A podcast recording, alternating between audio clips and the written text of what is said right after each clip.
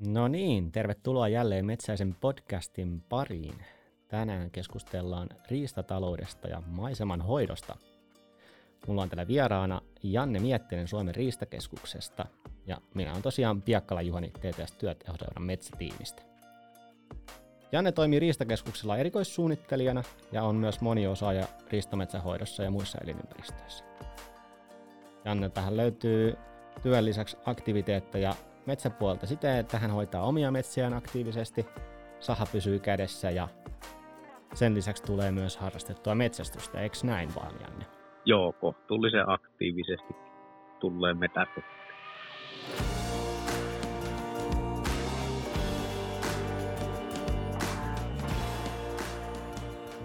Kiva, että pääsit tänne tuota mukaan tähän podcastiin. Kerropa vielä muutama juttu itsestäsi nopeasti, niin mennään sen jälkeen sitten asiaan. Tämmöinen tuota, tuota, tuota, metsän tutkija taustainen, taustainen tuota, riistakeskuslainen on, että et on metsähoitaja-opinnot suorittanut 90-luvulla Joensuussa ja siitä silloin sain tuota, Metson soitimet gradun aiheeksi ja se oli niin mukavaa hommaa, että sitä piti jatkaa sitten jatkotutkintoon ja 2009 sitten väitteli metsätieteen tohtoriksi semmoisesta aiheesta kuin Metson soitimet talousmetsissä. Anteeksi, Metson elinympäristö talousmetsissä. Ja sieltä sitten Metsän tutkimuslaitoksen kautta päädyin tuota Riistakeskukselle, jossa nyt on suunnilleen seitsemän vuotta ollut ensi alkuun muutamissa projekteissa. Tehtiin yhdessä Metsäkeskuksen kanssa semmoiset hankkeet kuin Askel riistametsään ja Digiriistametsä. Ja tuota, sitten vakituisena erikoissuunnittelijana jatkanut. Et tuota, aika mukavasti on riistan ja ennen kaikkea metsäkanalintujen elinympäristöjen parissa saanut, saanut työskennellä. No niin, kyllä vaan, kyllä vaan. Ja löytyykö riistalihaa tällä hetkellä omastakin pakkasesta ja missä pakka, pakastin sijaitsee? Pakastin sijaitsee Kempeleessä ja kyllä sieltä yksi vanha mehto ainakin löytyy. Se tuli ammuttua tammikuun viimeisenä päivänä iltapäivällä, just kun alkoi olla jo toivo loppunut, mutta kyllä se latvalintu ja latvametto löytyi sieltä ja toki hirveän lihaa ja pari jänistäkin sieltä taitaa tällä hetkellä löytyä. Että hirven metästyskin on ohjelmassa mukana, vaikka se ei mikään erityinen intohimo olekaan. Kyllä vain. Eiköhän hypätä sitten suoraan asiaan seuraavaksi. Lähdetäänpä kysyä ihan perusasioita, että mitä se riistametsänhoito käytännössä tarkoittaa ja mitkä lajit hyötyy siitä eniten? Joo, käytännössähän se on oikeastaan aika pieniä juttuja, pieniä muutoksia siihen ihan normaali metsätalouden käytännön toteutukseen. Ja, mutta niistä hyötyy, hyötyy tuota monet riistalajit, ennen kaikkea tietysti metsäkanalinnut. Mutta hyötyjinä on varmasti monet muutkin lajit, jotka tarvitsevat suojaa metsissä. Et kyllä niin kuin metsä, metsäkauris, metsäjänis ja metsähanhi on ihan selkeästi semmoisia lajeja, joille, joille voidaan olettaa koitua aika paljonkin hyötyä riistametsähoidosta. Jo ihan pelkästään niillä perusjutuilla, mitä siellä on.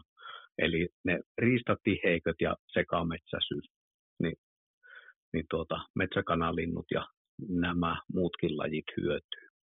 Totta kai todella lähellä lähellä sitten on myös paljon muita lajeja. Eli, eli tuota, tiedetään, että vaikkapa metson elinympäristövaatimukset, jos täyttyy, niin hyvin monen muunkin, muunkin lajin tuota, elinympäristötarpeet täyttyy. Ja, ja tuota, siellä on tämmöisiä lajeja kuin vaikkapa kuukkeli, jotka, jotka hyötyy siitä niistä samoista rakennepiirteistä. Et metsoa metsoa tuota, voidaankin hyvällä syyllä kutsua tämmöiseksi sateenvarjolajiksi. Eli, eli jos sen kannalta tehdään asiat hyvin, niin hyötyä koituu paljon paljon muillekin. Lisäksi metso on tutkimuksessa todettu tämmöiseksi indikaattorilajiksi, eli jos on hyvä metsokanta jossakin, niin luultavasti koko luonnon monimuotoisuuskin on korkeampi siellä alueella. Tämä olikin mielenkiintoinen tieto. Metsot siis indikoi hyvää luonnonhoitoa. Tuota, mennäänpä sitten ihan konkretiaan, hypätään sinne konekuskin, eli motokuskin näkövinkkeliin, niin mitkä ne on ne menetelmät, jolla se voi työssään edistää tätä riistahoitoa ja mitä se vaikuttaa sitten hakkuisiin käytännössä? Menetelmistä oikeastaan nostasin kaksi ihan keulalle, eli, eli nämä riistatiheiköt, joita jossakin kututaan toki suojatiheiköiksi, ihan, ihan kummin vaan, molemmat kelepaa. Ja sitten sekametsäisyys, eli, eli tota, ja tässä tapauksessa sekametsäisyydellä tarkoitetaan ei pelkästään lehtipuusekoitusta, vaan myös sitä, että on molempia havupuulajeja säästetty. Eli jos on mäntyä kuusta ja jotakin lehtipuuta, niin silloin ollaan jo todella hyvällä, hyvällä tiellä riistan näkövinkkelistä. Ja tuota, metsäkoneen kuljettajan työn kannalta, niin ehkä se on eniten semmoista hoksaamista ja huomaamista, että hei, tuohon aukkopaikkaan nyt voi vaikka tuon lehtipuun tai, tai tuota uusivaltaisessa ensharvennuskohteessa, niin sen jonkun männyn jättää sinne, sinne tuota väliin. Ja, ja totta kai sitten näiden riistatiheikkojen säästämistä. Eli senhän riistatiheikkahan on ihan tuota pienialainen muutaman puun ryhmästä tuonne yhden enintään kahden, kahden aarin koko luokkaan oleva ympäristöään tiheämpi paikka, joka yleensä jätetään täysin käsittelemättä ja, ja sieltä löytyy suojapaikkoja metsäkanalinnuille ja muille lajeille. Mutta tämä ö, koneenkuljettajan työn näkökulmasta niin on semmoinen, semmoinen asia, että niitä heti, heti sinne työmaalle mennessä kannattaa, kannattaa yrittää löytää joku sopiva paikka, mihin voi jättää se ensimmäisen. Niitähän ei tarvitse kun muutaman hehtaarille jättää, niin niitä suojapaikkoja muodostuu ihan kattava verkosto. Totta kai, jos metsäomistaja vaikkapa haluaa satsata enemmän riistaan, niin voihan niitä jättää vaikka kymmenen hehtaarille. Silloin niiden suojapaikkojen väliset etäisyydet toisinsa on jo aika lyhkäiset ja, ja tuota, kun metsäkanalinnut enimmäkseen käyttää niitä suojapaikkona ja piilotteluun, niin niillä on turvallista ruokailla, ruokailla siinä ympäröivässä maastossa siellä varvikossa, mistä ne vaikkapa mustikoita, mustikoita tai niillä mustikan varvuilla eläviä hyönteisiä syövät, niin, niin ne pystyy turvallisesti ruokailemaan siellä, mutta pääsevät sitten tarvittaessa nopeasti, nopeasti sinne tiheikön suojaan. Mutta ehkä, ehkä tosiaan nostasin metsäkoneen kuljettajan työn näkövinkkelistä sen, sen tietynlaisen ennakoinnin siinä, että jos mahdollista työmaahan tutustuessa, jos käy läpi, katsoo vaikkapa peruskartta-aineistot ja muut läpi, että jos sillä näkyy, että on jossakin joku kostea painanne tai sopiva kuvion reuna tai ojaan varsi, missä todennäköisesti on tuota, hyviä paikkoja riistatiheiköille. Eli semmoisia paikkoja, missä on eri kokoista puustoa, ehkä tavallista tiheämpää ja ennen kaikkea, että siellä on kuusta matkassa. Niin se antaa hyvät evät siihen, että, että tuota, niitä, niitä tiheikköjä on mahdollista jättää riittävästi ja hyviin paikkoihin. Ja ehkä sitten, ehkä sitten vielä semmoisen nostasin, kannattaa yrittää aika, aika lailla tuota heti alussa jättää joku tiheikkö. Ihan omasta kokemuksesta voin sanoa, että ensimmäisiä kertoja, kun on, on tuolla vaikka ennakkoraivauksella pyrkinyt jättämään riistatiheikköjä omissa metsissä, niin varsinkin täällä pohjoisessa on joskus, joskus olosuhteet semmoiset, että siellä ei semmoisia erityisiä huippupaikkoja tiheikölle ole. Niin sitten, sitten voi pahimmillaan käydä niin, että tuota, niitä hyviä paikkoja tulee vastaan niin myöhään, että niitä ei ehdi sitten jättämään kovin montaa sinne kohteille. Eli heti alkuun voi jättää vaikka jonkun vähän huonommankin.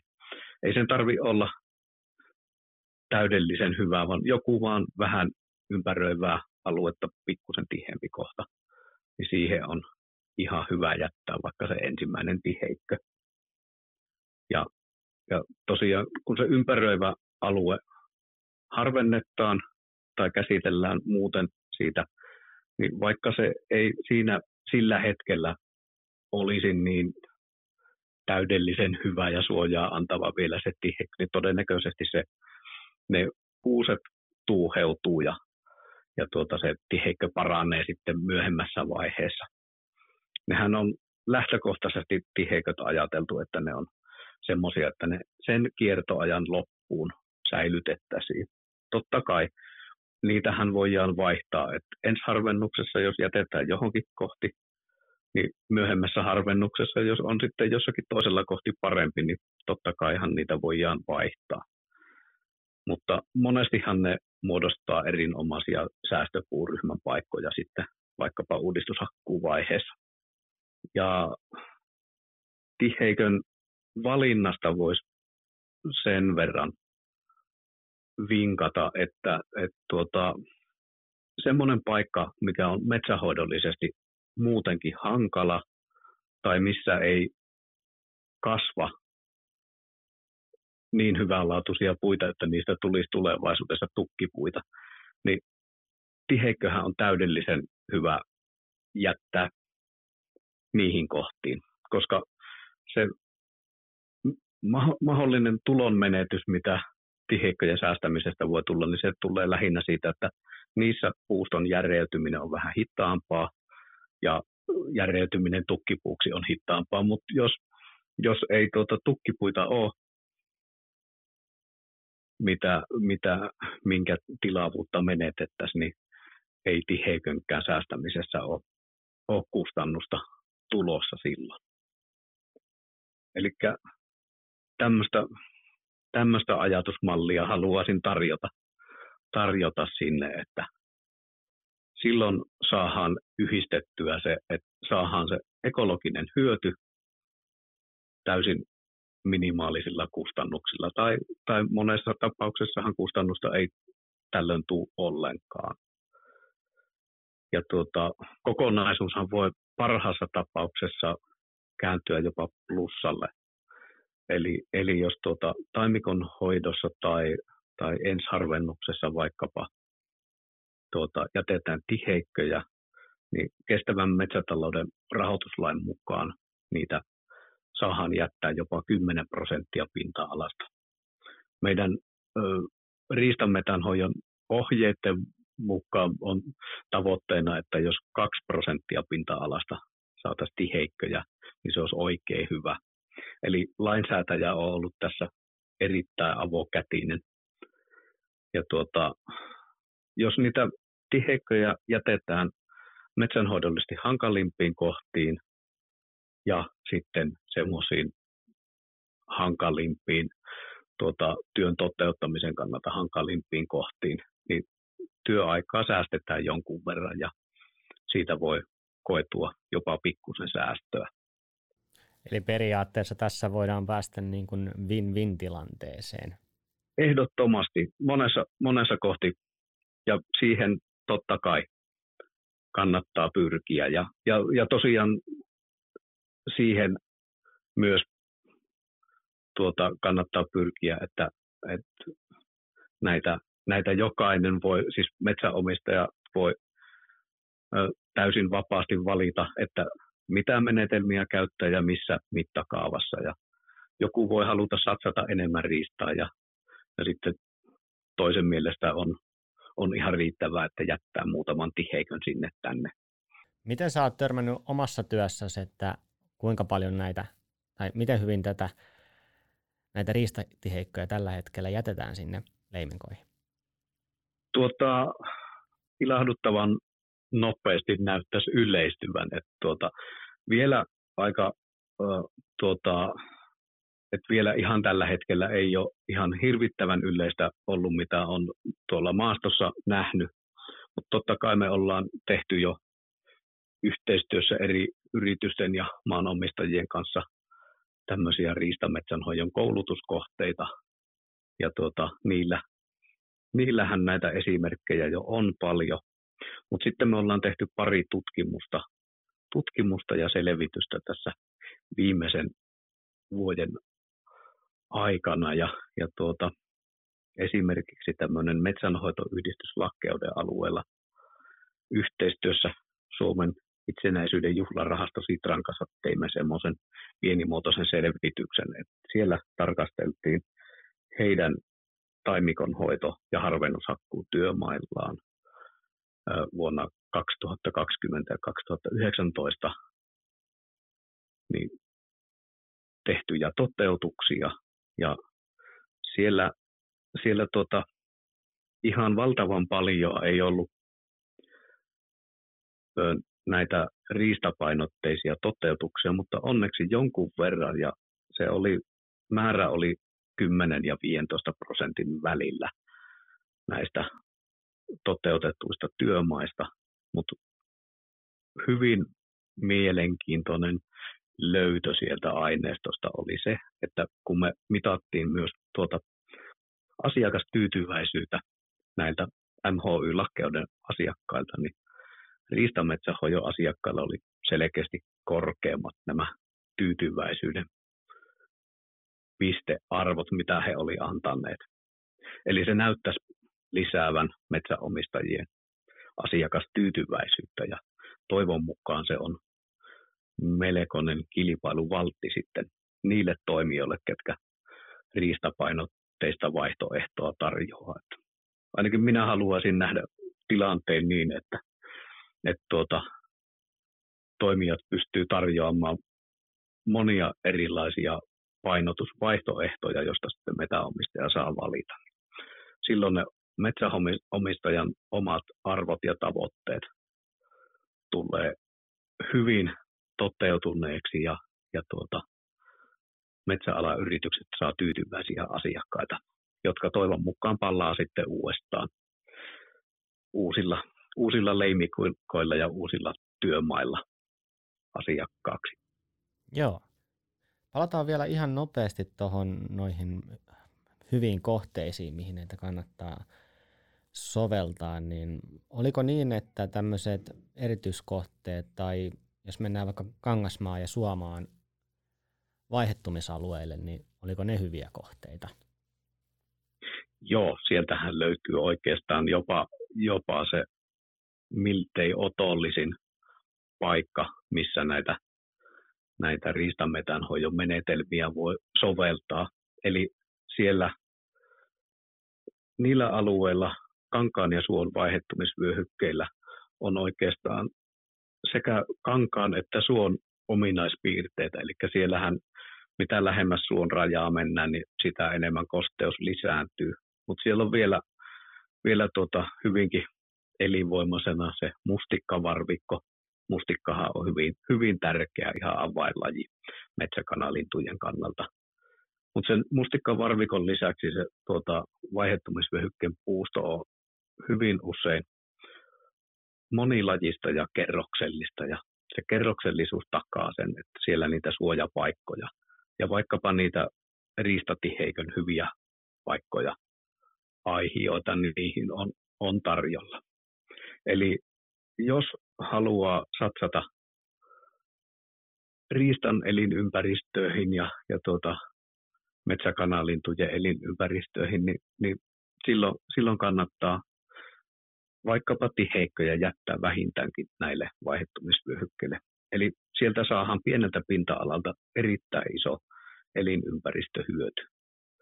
Ja jos metsäomistaja jättää muutenkin ihan, ihan kauttaaltaan tiheikköjä ja sekapuustoisuutta muualla, niin näillä vaihettumisvyöhykkeillä tai korpikohteilla, niin niillä, niillä kannattaa hyvinkin joko jättää enemmän tiheikköjä, voimakkaampaa sekapuustoisuutta, tai sitten siellä voi ottaa jotakin tuota, muitakin vaihtoehtoja käyttöön, käyttöön. Eli voi vaikka kasvattaa vähän pitemmällä kiertoajalla puustoa kohdentamalla harvennukset tuota yläharvennuksena sinne valtapuustoon. Totta kai se vaatii sen, että lisävaltapuut on latvuksisia ja elinvoimaisia. Mutta jos, jos se toteutuu, niin se on erittäin hyvä ja kustannustehokas vaihtoehto. Yläharvennuksestahan tiedetään, että monesti se mien tuottama taloudellinen tuotto, jos sitä mitataan nettonykyarvolla, oli se sitten 3 prosentin tai 5 prosentin korkokannalla, niin tuottaa jopa pikkusen paremman taloudellisen tuloksen kuin, kuin tuota perinteinen alaharvennus.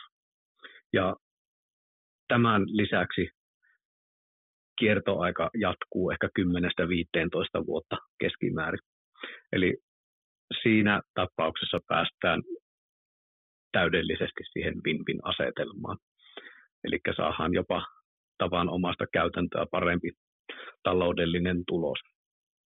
Mutta vielä lisänä tähän, että totta kai ihan riippuen metän omistajan omista valinnoista ja miten haluaa mettiään hoitaa, niin totta kai myös jatkuvan kasvatuksen vaihtoehto on, on tuota, monessa tapauksessa riistan kannalta hyvä, mutta se, mutta se, tuota, se on metäomistaja oma, oma päätös, että käyttääkö niitä, niitä menetelmiä. Eli tuota, sekä tasarakenteinen että eri rakenteinen metän kasvatus, mihin, mihin jatkuva kasvatuskin kuuluu, niin molemmat on, on tuota, semmoisia, että näitä menetelmiä voidaan käyttää kummassa tahansa. Eli tämä, tämä ei ole joko tai ehkä, ehkä enemmänkin sekä että. Eli ne täydentävät toisiaan sopivasti käytettynä. Totta kai metsäpeitteisyys säilyy hyvin jatkuva kasvatuksen puolella, mutta sielläkin on sudenkuoppansa, eli tämä kuusettuminen, mikä tuottaa elinympäristöjen näkövinkkelistä hankaluutta siinä, että, että kuusettunneessa ja tiheässä metässä niin valo ei pääse kenttäkerrokseen ja siellä ei oikein, oikein se mustikka eikä muu varpukasvillisuus pärjää enää silloin. Hyvä. Mielenkiintoisia aiheita. Tehdäänkö tästä vielä semmoinen hyppäys tuonne meidän omaan elinympäristöömme? Aihepiirissä oli myös tarkoitus käsitellä maisemanhoitoa, monikäyttöä ja virkistyskäyttöä. Niin miten sä omassa työssäsi näihin paneudut? No tota, tietysti virkistyskäyttö on niin laaja käsite, että tämä niin kuin riistanmetsänhoito ja siihen liittyvät metästysmahdollisuudet ja tämmöiset, niin tuota, on osa, osa sitä. Ja, ja totta kai niin kuin riistapainotteisissa toteutuksissa niin näkisin, että niissä on kyllä paljon, paljon tuota, semmoista vaikkapa maisemanhoidon kannalta yhdensuuntaista synergiaetua. Että tuota, kyllähän se, että jos riista, riistametsähoidossa tavoitellaan sekapuustosuen säilyttämistä ja joissakin tapauksissa myös sitten tätä metsäpeitteisyyden säilyttämistä. Niin tuota, se, se tuota, on maiseman, maisemanhoidon kannalta keskimäärin hyvä asia. Että tuota, ainakin mitä tutkimus, tutkimustuloksia muistan, niin ihmiset kokee peitteisemmän ja vähän kevyemmin käsitellyn metsän mieluisampana kuin voimakkaammin käsitellyn metsän. Kyllä vaan, kyllä vaan. Ja tuota, itselle tietysti tulee maisemahoidosta mieleen se, että on isot avo, avohakkuualat tuolla valtaväylien varrella, niin siinä se jätettävä puusto maisemahoidollisesti, niin semmoiset asiat tulee mieleen. Joo, säästö, säästöpuut ja säästöpuuryhmät on maiseman hoidon kannalta hyvä asia ja nämä riistatiheiköthän on oikeastaan yhden, yhden tyyppinen säästöpuuryhmä.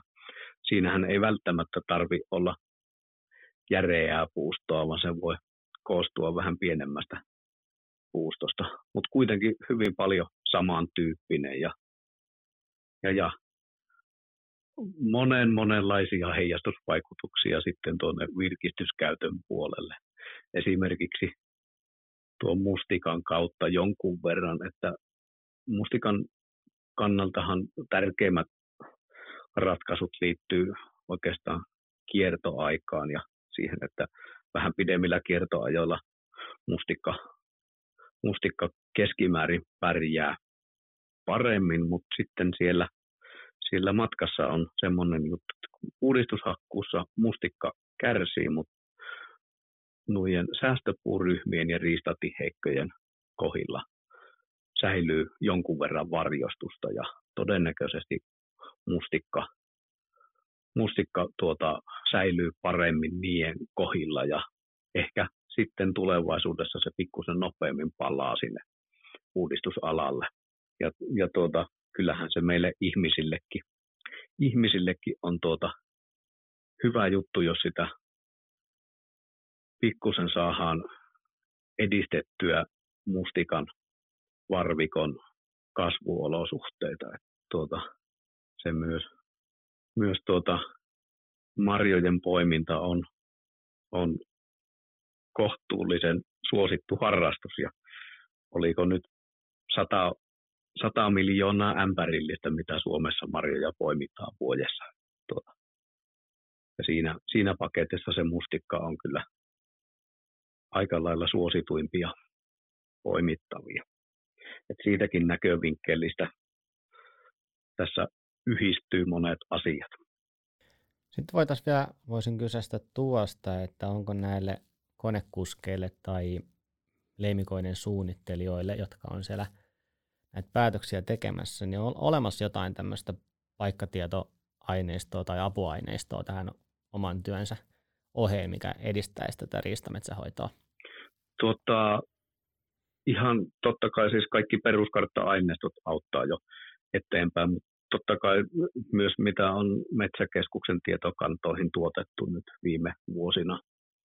Eli siellä taitaa löytyä kosteusindeksi indeksiarvoja ja muuta, niin niistä voi löytyä vinkkejä niistä hyvistä kosteimista painanteista esimerkiksi riistatihekkojen paikaksi. Mutta toinen, toinen, mikä toivon mukaan nyt ihan lähiaikoina tulee, tulee sinne tuota avoimiin aineistoihin tarjolle, niin on tämmöinen, mitä me tuotimme digiristametsähankkeessa muutama vuosi takaperin. Eli siellä me yhteistyössä Suomen metsäkeskuksen kanssa ö, kuvattiin, kuvattiin maisemaa tuommoisella 16 kertaa 16 metrin ilaruudussa laserkeilla aineiston avulla ja siinä päähuomio keskitettiin nollasta viiteen metrin korkeudelta maanpinnasta tuleviin kaikuihin. Eli se on korkeus, jossa pensaskerros ja alikasvos tuottaa niitä palluukaikuja. Meidän tulukinnassa valikoittiin niin sanotusti riistakohteita, ja, ja niiden valinnan kriteerinä tärkeimpänä oli juuri tämä 0-5 metrin korkeudelta tulevien paluukaikujen määrä, mutta totta kai myös riittävä puuston määrä ja puuston sekapuustosuus oli siellä mukana. Eli se ei aukottomasti osoita mitään huippuriistakohteita, mutta antaa hyviä vinkkejä siitä. Ja jos jollakin kuviolla näitä yksittäisiä riistahiloja löytyy, niin ainakin niillä kohdilla on todennäköisesti eriomaiset mahdollisuudet jättää hyviä riistatiheikköjä. Et, ja jos niitä on laajemmin, niitä, niitä tuota alakaikuja, niin totta kai sitten se vaan lisää niitä valinnan mahdollisuuksia, että joissakin tapauksissa sitten voi olla erinomaiset mahdollisuudet tuota, toteuttaa vaikka yli, yläharvennusta tai jatkuvaa kasvatusta, mutta ne vaatii totta kai aina maastossa käynnin ja varmistamisen ennen sitä. Mutta toivon mukaan tuota, tuommoisia aineistoja tulee vielä lisää ja saadaan, saadaan tuota, sinne käytännön toteutuksiin apuvälineitä, jotka helpottaa, helpottaa tuota metsäkoneen kuljettajan työtä. Et tuota, omasta kokemuksesta voin sanoa, että tuolla kun ollaan aika paljon toteutettu näitä riistametänhoidon malli- ja koulutuskohteita, niin joillakin kohteilla on, on lopputulos, lopputulos ollut sitten tuota, kun on päästetty, päästetty taitavat koneen kuljettajat toteuttamaan ne meidän suunnitelmat, niin lopputulokset on ollut jopa parempia kuin mitä on osannut toivoa, että niissä ne on ollut kyllä mukavia, mukavia nähdä, että tuota, se tuota, ammattitaito on ollut aika kovaa luokkaa ja ainakin minut, minut semmoiset tuota, kohteet ja toimijat on vakuuttanut siitä, että uskaltaisin, uskaltaisin tuota, ottaa milloin vaan omiin mettiin semmoiset semmoiset tekemään hakkuita. Et se, toivottavasti tämmöinen riistapainotteisuus ja siihen sisältyvät menetelmät niin tuota, nähtäisiin nähtäis enemmän ja enemmän semmoisena tuota, korkean ammattitaion osoituksena, että jos niitä osaa tehdä hyvin, niin tuota, on aika huippuammattilainen. Otetaanpa Janne tähän loppuun vielä yhteenvetona meidän konekuskeille. Meillä on aina ollut tapana ottaa kolme tärkeintä pointtia. Eli mitkä on ne kolme tärkeintä pointtia, mitä tästä podcastissa olisi hyvä jäädä mieleen? Riistatiheiköt, sekametsäisyys ja hoksaaminen. Eli niillä pääsee pitkälle. Eli niiden mahdollisuuksien ja paikkojen hoksaaminen siellä käytännössä. Et monesti totta kai ensiharvennuksella esimerkiksi ennakkoraivaus ja itse konetyö niveltyy saumattomasti toisiinsa ja, ja tuota, siellä ennakkoraivauksessa tehdään paljon asioita, mitkä, mitkä vaikuttaa sitten siihen itse hakkuutyöhön, mutta, mutta vaikka ennakkoraivaus ei olisi onnistunut ihan täydellisen hyvin, niin siltikin, siltikin tuota, hyvä koneenkuljettajan tekemät hyvät valinnat auttaa erittäin paljon. Juuri näin. Suuret kiitokset Janne, että olit kertomassa meille riistametsän hoidosta ja vähän muuhunkin siihen liittyvästä. Oli, oli ilo kuunnella. Kiitoksia. Näistä on, näistä on aina mukava kertoilla. Se on tuota, aika lailla omia lempiaiheita. Se on ihan hauskaa, että näitä saa tehdä töikseen.